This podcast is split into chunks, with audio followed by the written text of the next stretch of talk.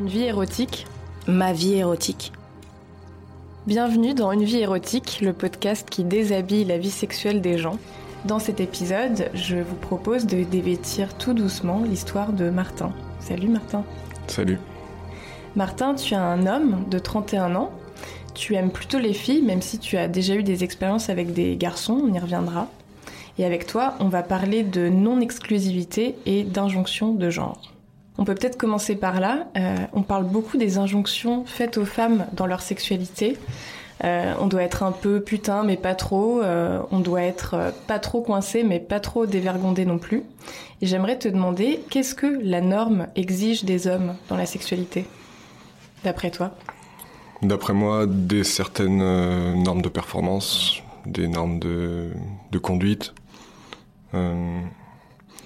L'idée en fait que, que, le garçon doit conduire euh, un peu le, le, rapport, enfin conduire dès la séduction en fait le, le, rapprochement entre les deux personnes, puis en fait le, le passage à l'acte et donc le rapport. Donc il y a une notion ouais, d'être actif, de diriger, ouais. d'être conquérant. Mmh, mmh. Surtout quand euh, j'étais plus jeune, il y avait cette injonction de, enfin je, je ressentais comme ça. Mais je pense que c'est naturel parce qu'en fait on flippe un peu tous les deux et que et que c'est plus facile, enfin que la fille certainement se repose un peu sur le garçon. Et après des normes de, de performance, je pense de quand on est jeune, on, flippe vachement sur le sur euh, sur des choses assez cons, mais est-ce qu'on va bander, est-ce que combien de temps ça va durer Et en fait, on met assez longtemps à se défaire de ça. Les premières années, c'est on essaie juste de de faire un truc entre guillemets convenable qui rentre dans des normes en fait sans penser vraiment à soi ni à l'autre en fait. Et du coup, le rapport sexuel convenable dans la norme il est... bah, Le rapport sexuel convenable dans la norme, c'est euh, euh, préliminaire, pénétration, euh, ça dure 10-15 minutes et pas plus. Et surtout pas moins. Parce que, ouais, mais en gros, euh, faut, pas que soit, faut pas que ce soit trop court, pas que ce soit trop long. C'est finalement hyper calqué sur, euh, je pense, la pornographie. quoi. C'est un peu. Moi, je pense que je suis la, une des premières générations où on a eu accès à la pornographie hyper tôt. Toi, tu l'as exploré à quel âge? La première casse... enfin le premier film, j'étais, j'avais moins de 10 ans, mais c'était, j'ai pas vu grand chose, mais c'était une scène entre deux femmes. Je me souviens, c'était des copains. J'étais, c'est une fête de famille et à l'étage, il y avait une télé avec une, une, cassette. Mais ça avait duré moins de, enfin, j'avais vu moins de 30 secondes de film, ce qui m'a vite fait sortir. Et ça t'avait fait quoi? Sur le coup, ça m'avait fait rigoler, je comprenais pas trop. Mais la première fois où j'ai vraiment regardé un film, c'était vers 11 ans, que j'avais échangé contre euh, contre des petites lumières de fête euh, chez Jiffy là que que j'avais eu à Noël et j'avais un copain qui avait une cassette euh, qu'il avait enregistrée sur Canal+. Et, et c'était quoi? C'était un film euh, d'Orcel Canal+. que je cachais dans le local poubelle chez moi parce qu'il y avait nulle part d'autre où cacher. et tu te souviens du scénario? Non, c'était, c'était. Je me souviens juste que je trouvais qu'ils avaient des bits énormes et que c'était assez effrayant. Après, Dorsel, il y avait quand même encore une espèce de politique dans le porno, quoi. C'était euh, toujours les femmes qui prenaient, qui prenaient les commandes du rapport, enfin, en tout cas, qui déclenchaient le rapport. Et puis, ce que disent les, enfin, les psys, en tout cas, par rapport au porno, c'est qu'il y avait toute une démarche euh, fantasmagorique autour de du fait d'avoir accès au porno et d'avoir une VHS, de pouvoir la regarder que quand tes parents sont pas là. Et toute une espèce de, de scénario en fait euh, et de qui t'y prépare, ouais. Et, et, qui du coup, je pense, fait que les images sont moins violentes, en tout cas moins perturbantes que j'imagine maintenant avec l'accès au porno illimité. Tu veux dire que constant. le fait d'avoir une espèce de fétichisme autour d'un objet, ça serait euh, moins. Euh, bah, en tout cas, la pratique de, de devoir rechercher, euh, d'avoir toute une démarche, ça crée de la distance. Ça crée de la distance et surtout ça crée un projet quoi. C'est un peu comme euh, comme quand tu poses une question en général quand tu poses une question d'ordre sexuel à tes parents ou, ou un référent c'est c'est qu'en général tu es capable d'entendre la réponse. Voilà. Et quand en général tu fais la démarche de voir du porno et que tu sais ce que tu vas y voir et que tu sais tout ce qu'il va falloir faire, qu'à la fois c'est tabou, c'est que probablement tu es à peu près prêt à le voir même si je pense que finalement c'était du porno assez soft, enfin c'était c'était explicite, mais mais c'était très classique, quoi. Évidemment. Et tu parlais de la taille des sexes. Est-ce que euh, dans les injonctions faites aux hommes, ça, euh, c'est encore quelque chose de fort? Ben, j'imagine, ouais. J'imagine que que, que certainement. Ouais. Après, moi, mon père m'avait pas mal parlé de ça. Il m'avait dit c'est pas la réalité. C'est, c'est pas la, la taille des, des, sexes des autres garçons. Enfin, du coup, moi, avant d'avoir vu ça, je savais que c'était pas la réalité. Tu veux dire qu'un jour ton père t'a dit, euh, t'as pris En fait, on parlait assez bien avec mon père. On avait une bonne relation. Enfin, en tout cas sur ça. Sur d'autres trucs, c'était plus compliqué. Mais là-dessus, c'était plutôt. Il a fait le taf. Voilà. Ce qui m'a, il m'a protégé de, de plein de trucs. Et il t'a dit mon fils dans le porno. Euh, je sais plus, c'était pas comme ça, mais on avait des parce que moi je m'intéressais, je pense comme tous les enfants. Et lui, juste il, il répondait à mes questions quoi. Je me souviens qu'une fois je lui ai dit euh, ma cousine euh, Ivana, elle a fait l'amour et tout. Il m'a dit ah bon, mais comment elle a fait l'amour? Je dis bah elle a embrassé un garçon et tout. Il m'a dit ah, ça c'est pas faire l'amour. Donc et puis après voilà on parlait petit à petit il m'a transmis des bonnes choses, d'autres moins bonnes, qui étaient, enfin, pour le coup, des stéréotypes de genre, il m'en a beaucoup transmis. Mais il m'a aussi transmis des choses qui m'ont aidé à, à pas baliser. Dans les stéréotypes, lesquels, par exemple? Ben, des stéréotypes de, de voilà, euh, des, des, conneries quoi. Genre, euh, quand une fille dit non, c'est qu'elle dit oui. Euh, des trucs, ouais, il faut être fort, faut pas trop demander la permission. Des choses que, comme ça, en fait que tu as déconstruite par la suite Ouais, bien sûr. Okay, et c'était hyper ancré et hyper fort. Mm. Mais, mais plein d'autres trucs, des, des, des, trucs insignifiants, mais. Il m'a dit beaucoup, beaucoup de conneries. Mais je pense qu'il voulait pas faire mal, mais. Il a vraiment dit des choses, euh, parfois, en y repensant aujourd'hui, qui sont atroces, mais je pense qu'ils sont liés à sa génération, quoi. Une fois, je me souviens qu'il avait dit. Euh, il reprenait la phrase d'une femme, enfin, soi-disant d'une femme, qu'il avait certainement entendue, je sais pas où, mais et il disait, euh, ben si tu te fais violer, euh, tu fermes les yeux, tu prends ton pied, quoi. Et je sais pas où il a entendu ça. Et une fois, il avait sorti ça à table avec des copains. Et puis non, mais c'est vrai, quoi, quelque part. Bon. Et en fait, ça, ça, ça montre juste à quel point les hommes ont absolument aucune conscience de ce que c'est le viol. Déjà de la pénétration, de la violence, de la supériorité physique de l'autre. Et l'autre jour, il a fait le ressortir. Et j'ai dit stop. Tu dis pas ça. Je sais ce tu l'as recadré? Ah ouais. Et puis je me suis cassé. Et il a compris qu'il y avait un problème. C'est un truc dont en fait les hommes n'ont pas conscience, quoi. Il y a beaucoup d'hommes qui, qui, qui, ont. Tu leur dis, tu vas te faire choper par une fille dans la rue. Euh, les mecs font, ok, trop bien. Mais euh, si tu lui dis, tu vas te faire choper par un grand mec euh, qui fait 1m90, 130 kg et qui va t'enculer au coin d'une rue, tu vas. Est-ce que tu vas aimer, quoi? Ouais, vu comme ça. Euh, Peut-être pas. voilà. Bon, bah voilà, c'est. Donc ça, après, quand on le comprend, je le déconstruis. Je te propose justement qu'on entame notre voyage dans ta vie érotique. Est-ce Mhm. que tu es d'accord? Ouais. Ça marche. Alors, euh, si j'ai bien compris, tu as été un adolescent pas forcément très à l'aise dans la séduction. Est-ce qu'on peut dire ça? Ouais, en tout cas très maladroit. Mais Et- Je pense comme beaucoup de, de jeunes, mais, mais ouais, j'étais trop sensible, trop. Et selon tes mots, tu as mis du temps à, entre guillemets, avoir accès aux filles. Que Ouais, alors ça c'est un terme psychanalytique, mais dont euh, les psys, enfin, ouais, moi j'ai fait un travail là-dessus, donc euh, quand t'es un homme, avoir accès aux femmes, c'est c'est tout un truc en fait, c'est toute une construction qui te permet de, de, de te développer ou pas. Et moi j'y avais pas accès pendant longtemps, pour des raisons, je pense, qui étaient principalement sociales. Et aussi personnelles, parce que voilà, mais Et ça veut dire quoi alors en termes psychanalytiques, avoir accès aux femmes? Ben, c'est une forme de, de reconnaissance sociale. Enfin, quand t'as accès aux femmes, t'as accès à la sexualité. C'est et puis tu, tu te développes mieux. Et puis après, c'est tout dépend comment tu as accès aux femmes. euh, Et après quoi. Et moi, j'ai la sensation, enfin, j'ai fait le lien très direct avec mon ascension sociale d'avoir eu accès aux femmes d'un coup. Et du coup, ça a créé une espèce de conflit parce que d'un coup, ça devenait compliqué d'accepter ça. J'avais l'impression que j'étais pas qu'on s'intéressait pas à moi pour ce que j'étais, mais pour euh, ce que je représentais ou ce que je pouvais apporter. Pour recontextualiser, enfin, donc euh, quand tu étais euh, plus jeune, tu étais euh, pas très bon à l'école, c'est ça? J'étais carrément mauvais à l'école. J'ai été en échec scolaire de, de la sixième jusqu'au BTS. En fait, il faut reprendre un peu plus tôt. J'ai été en, primaire assez normal jusqu'en au CP. Après, mon père a eu envie de me mettre au conservatoire de musique.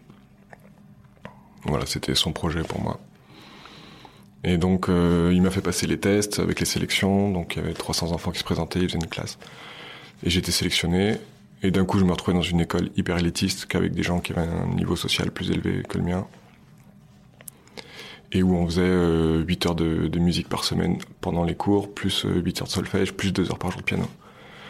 Donc j'ai fait ça pendant 4 ans avec mon père qui était complètement taré là-dessus, sur le piano, enfin qui m'y mettait dessus en vraiment me forçant. Et puis forcément ça n'a pas marché, mes parents divorcés, donc je, quitte le conservatoire parce que j'avais j'avais pas de très bons résultats et parce que ma mère pouvait plus m'amener, etc. Mes parents divorcent, ma mère habite dans un emménage dans un HLM euh, en banlieue et je me retrouve dans une école de quartier euh, assez problématique où d'un coup je passe de, enfin j'ai une espèce de, de, régression sociale énorme où je comprends pas les codes euh, et moi j'arrive le premier jour j'avais mon ballon Nike etc. Et je me fais martyriser et le deuxième jour je me défends en fait voilà, parce que j'étais plutôt grand. Et donc, euh, pour, pour me protéger, je deviens une espèce de petit caïd euh, du truc, quoi. Et ça marche, en fait. Et du coup, je me mets avec la petite bande qui va bien. Et de la sixième jusqu'à la troisième, euh, je suis catégorisé comme un fouteur de merde. Euh, 6 de moyenne de, de la sixième à la troisième. Je gâchais tout, mon potentiel. Donc j'étais bon à rien. En gros, à l'école, donc beaucoup de souffrance jusqu'en jusqu'en troisième, jusqu'au fin BEP après. Mais euh, encore toute la période collège, t'as un côté un peu sexy quand t'es rebelle, etc. Même si bon, c'est une période où en fait il y a pas de sexualité. Mais après, quand tu rentres dans un BEP, euh, maintenant hygiène des locaux, où tu fais du ménage. Donc c'est ce que t'as fait Ouais, c'est ce que j'ai fait. Donc j'étais tellement mauvais qu'on pouvait me prendre nulle part. Le seul endroit où on m'a pris, c'était un, BEP gestion et maîtrise de euh, maintenance hygiène des locaux. Et en fait, euh, donc c'était un BEP, donc professionnel, sauf qu'on était vraiment au sein du lycée à faire des exercices de, de nettoyage industriel, donc avec des, des monoproses, des autolaveuses. Et la section qu'on était tous, euh, nettoyage des chiottes, quoi. Parce que ça se faisait euh, dans les chiottes du lycée. Et qu'on n'était pas protégé pendant les récréations de, ça, quoi. Donc on se retrouvait en combinaison. D'un coup, t'as la nana qui passe, que t'as toujours euh, voulu choper, qui passe, et voilà. Et tu vois que ça devient plus possible, quoi parce que tu es en espèce de combinaison verte avec des seaux en train de récupérer des chiottes. Donc, euh, donc le collège se passe, enfin le lycée où je pensais, euh, pour dire les choses simplement, me dépuceler, enfin tu vois, bah ça se passait, ça se passait pas bien quoi. Parce que tu plaisais pas, enfin t'avais l'impression. Parce que parce que c'était un, c'était relativement un petit village, enfin tu vois, où tout le monde se connaissait, et que du coup, ouais c'est compliqué. Donc j'arrive quand même à avoir une copine, mais qui me plaisait pas trop. Donc à 17 ans, c'est ça? Ouais, 17 ans. Et donc là, t'as ton premier rapport sexuel? Ouais.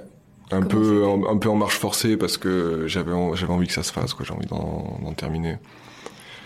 Ça se passe relativement bien. C'était une fille que, qui je suis resté trois mois, que j'aimais quand même bien, même si elle me plaisait pas beaucoup en fait. Disons que j'ai, ouais, ça s'est quand même bien passé quoi. C'était avec une fille avec qui on a fait ça bien, on a pris notre temps, on a, on a fait ça palier par palier, mais c'était euh, assez, euh, enfin c'était un peu hygiénique tu vois, dans le sens, euh, bon voilà, il faut qu'on le fasse quoi. Et comment on parlait de sexe autour de toi à cette époque-là? Donc avec tes amis, chez toi, tu l'as déjà un peu évoqué. Ouais, alors avec les amis beaucoup, avec ceux de mon âge, par la radio, par Skyrock que j'écoutais tous les soirs dans mon lit en cachette, euh, où on parlait de trucs assez hardcore. Comme quoi?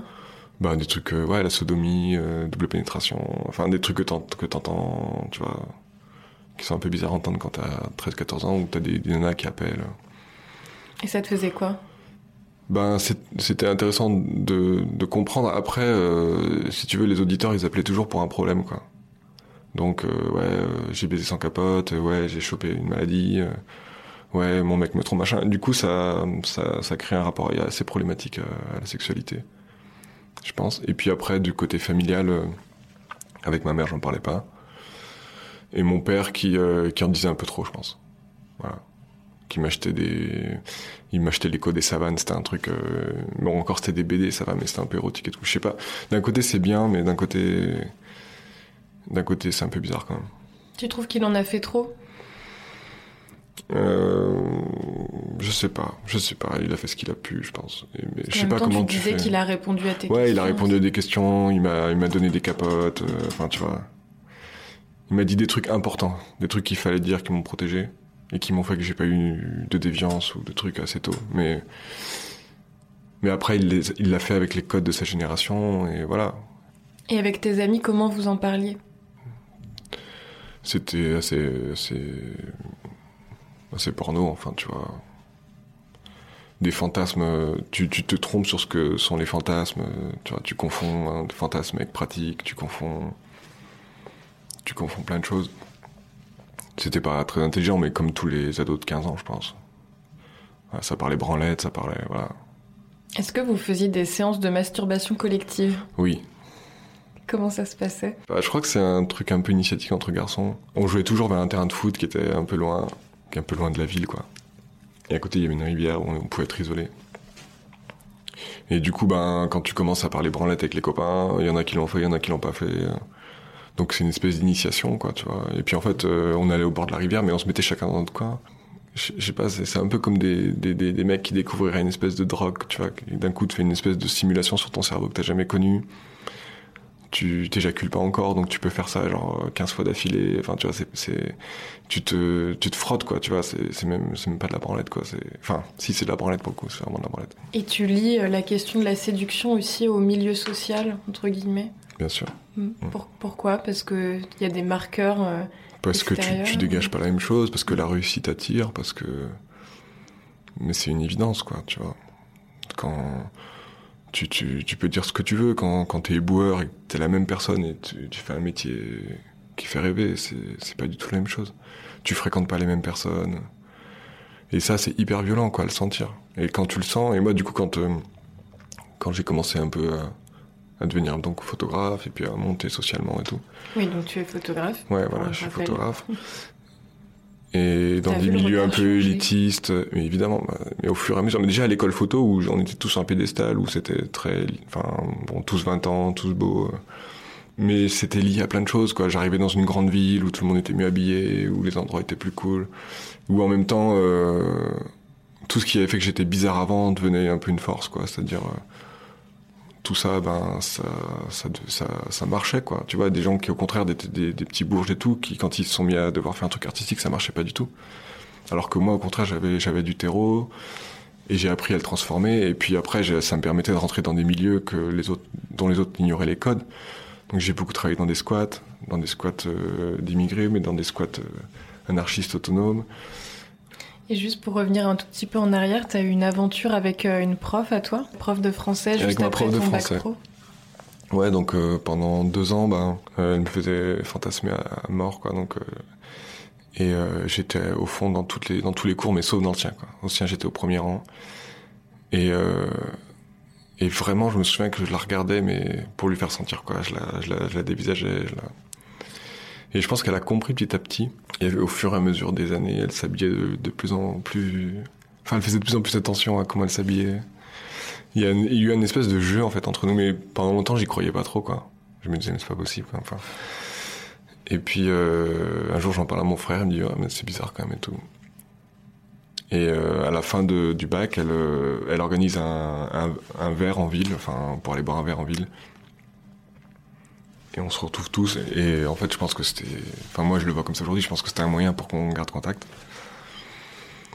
Et euh, au moment de s'échanger le- les numéros, euh, tout le monde lui donne. Enfin, et sauf et moi, à un moment, je dis si je veux me démarquer, il faut que je lui donne pas quoi. Donc euh, je dis non, moi, je te donne pas mon numéro et tout. Et elle, était hyper choquée. Enfin, hyper. elle comprenait pas. Et je pense que c'est, c'est tu vois, c'est un peu le genre de truc que font les mecs quoi. Tu vois. Inverser un truc. Alors quand au lieu de le dire simplement, tu, passes par un chemin complètement contourné. Bref, j'arrive à retrouver son numéro par, euh, par une autre fille qui l'avait chopé. Et on commence à s'échanger des messages. Et un jour, je, pour des raisons pas très intéressantes, je me retrouve à dormir dans, dans la montagne, euh, dans le froid avec, euh, avec mon frère. Et, et on s'envoie des textos et elle m'envoie mes pensées de Brest réchauffant et tout. Et puis c'était la première femme qui, quand elle signait ses messages, elle me disait je t'embrasse. Elle mettait pas bisous, lol, enfin tu vois. Et je trouvais ça hyper attirant quoi. Et donc il s'est passé quelque chose? Et donc, euh, ben, au fil de, enfin, j'ai mis hyper longtemps, je pense, à assumer ce désir-là. Ça me faisait, ça m'effrayait beaucoup, quoi. Tu vois, j'avais eu peu de, peu d'expérience. Je sortais d'une longue période où, pendant deux ans, j'avais eu aucune expérience. En gros, de 18 à 20 ans, j'ai pas eu de, j'ai pas eu de, d'expérience. Et puis on décide quand même de se revoir, donc d'abord dans un café. Et puis c'était voilà, c'était compliqué quoi.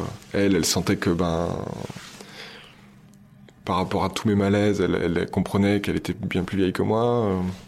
Elle avait presque 20 ans de plus quoi, enfin 18.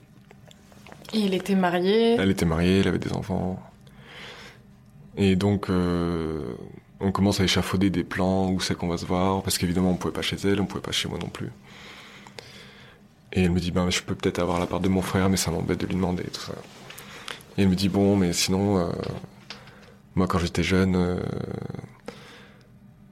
ça m'arrivait de le faire dans des portes, enfin, derrière des portes cochères, dans un buisson, dans un parc public et tout. Bon, moi, ça me, ça m'attirait pas trop parce que je pense que quand t'as pas mal d'expérience, c'est un truc que tu peux envisager, mais moi, c'était encore plus effrayant. Bon, et puis on s'est vu, on s'est embrassé comme des collégiens, quoi. Et puis, je décide de, voilà, j'ai trouvé un lieu, je réfléchis, euh, je connais un lieu qui est, qui est parfait pour ça, qui est une espèce de petite presqu'île au milieu de la Loire, où on peut accéder que par marche, où personne n'y va, et quand t'arrives tout en haut, c'est super beau, tu vois toutes les gorges de la Loire, il y a une espèce de petit pain euh, avec de la mousse dessous, enfin, c'était parfait, quoi. Et puis on va là-bas. Et du coup, on marche, on marche. Et puis, euh, et puis voilà, on, commence à s'embrasser. Et puis après, on a eu un rapport complet. Enfin, c'était, c'était pas mémorable, quoi. Pourquoi? Bah parce que c'était hyper maladroit, que que j'étais pas, j'étais pas à l'aise en fait, quoi. Et puis que ça a duré euh, genre 10 euh, secondes. Enfin, tu vois j'arrivais pas, j'arrivais pas à maîtriser, euh, j'arrivais pas à maîtriser quoi que ce soit, quoi. Donc. Euh, Et qu'est-ce qu'elle a dit? Elle était contente, elle était, elle, euh, je pense que, enfin, tu vois, c'est pour le coup, c'est une des premières femmes qui, et je pense du fait qu'elle était plus âgée, qui, qui mettait pas de l'importance dans le fait que que ça dure au moins une minute trente, enfin, tu vois, et qui te le fait sentir, quoi, si ça dure moins d'une minute trente. Bon, j'ai compris après que c'était bien pour le coup, bon, je te dis, bon, elle a pas l'air déçue, c'est déjà ça. Mais, moi, j'étais déçu, puis frustré, parce que c'est un, désir que tu nourris depuis des années, et qui euh, se conclut en 10 secondes. Tu vois, c'est enfin, c'est catastrophique, quoi. Tu c'est, c'est pathétique, c'est, et c'est, en même temps, c'est ce qui est beau, quoi. C'est, c'est, c'est, c'est ce moment-là où tu acceptes d'être fragile dans les bras de quelqu'un. C'est ce qui vient en fait toute la beauté, je pense, du truc, mais à cet âge-là, tu, tu le perçois pas comme ça, quoi. Tu te dis, putain, j'ai merdé. On s'est jamais revu après parce que déjà moi d'une part je suis parti à Toulouse et puis et puis euh, en fait je, trouvais ça tellement effrayant que ça me mettait pas bien quoi. Et, en plus de ça moi depuis enfin je l'avais vu vraiment euh, comme une expérience quoi tu vois je l'avais même si j'avais du désir pour elle je, je, me projetais absolument pas avec elle ce qui était je pense normal. Pour moi c'était une expérience et quand ça allait être fait euh, quelque part je voyais pas de raison de le refaire tu vois je me suis construit autour de cette idée qui était peut-être stupide, mais en tout cas qui était la mienne à cette époque. Quelques années plus tard, j'ai repris contact avec elle pour lui envoyer un message ou lui dire tout ce que j'avais passé comme cap avec elle, enfin que j'avais la sensation d'être devenu quelque part un homme dans ses bras. Enfin. Et elle me dit qu'elle était super touchée de recevoir ça, etc. Qu'elle fantasmait beaucoup aussi pendant les cours, ce qui m'a du coup m'a confirmé ça.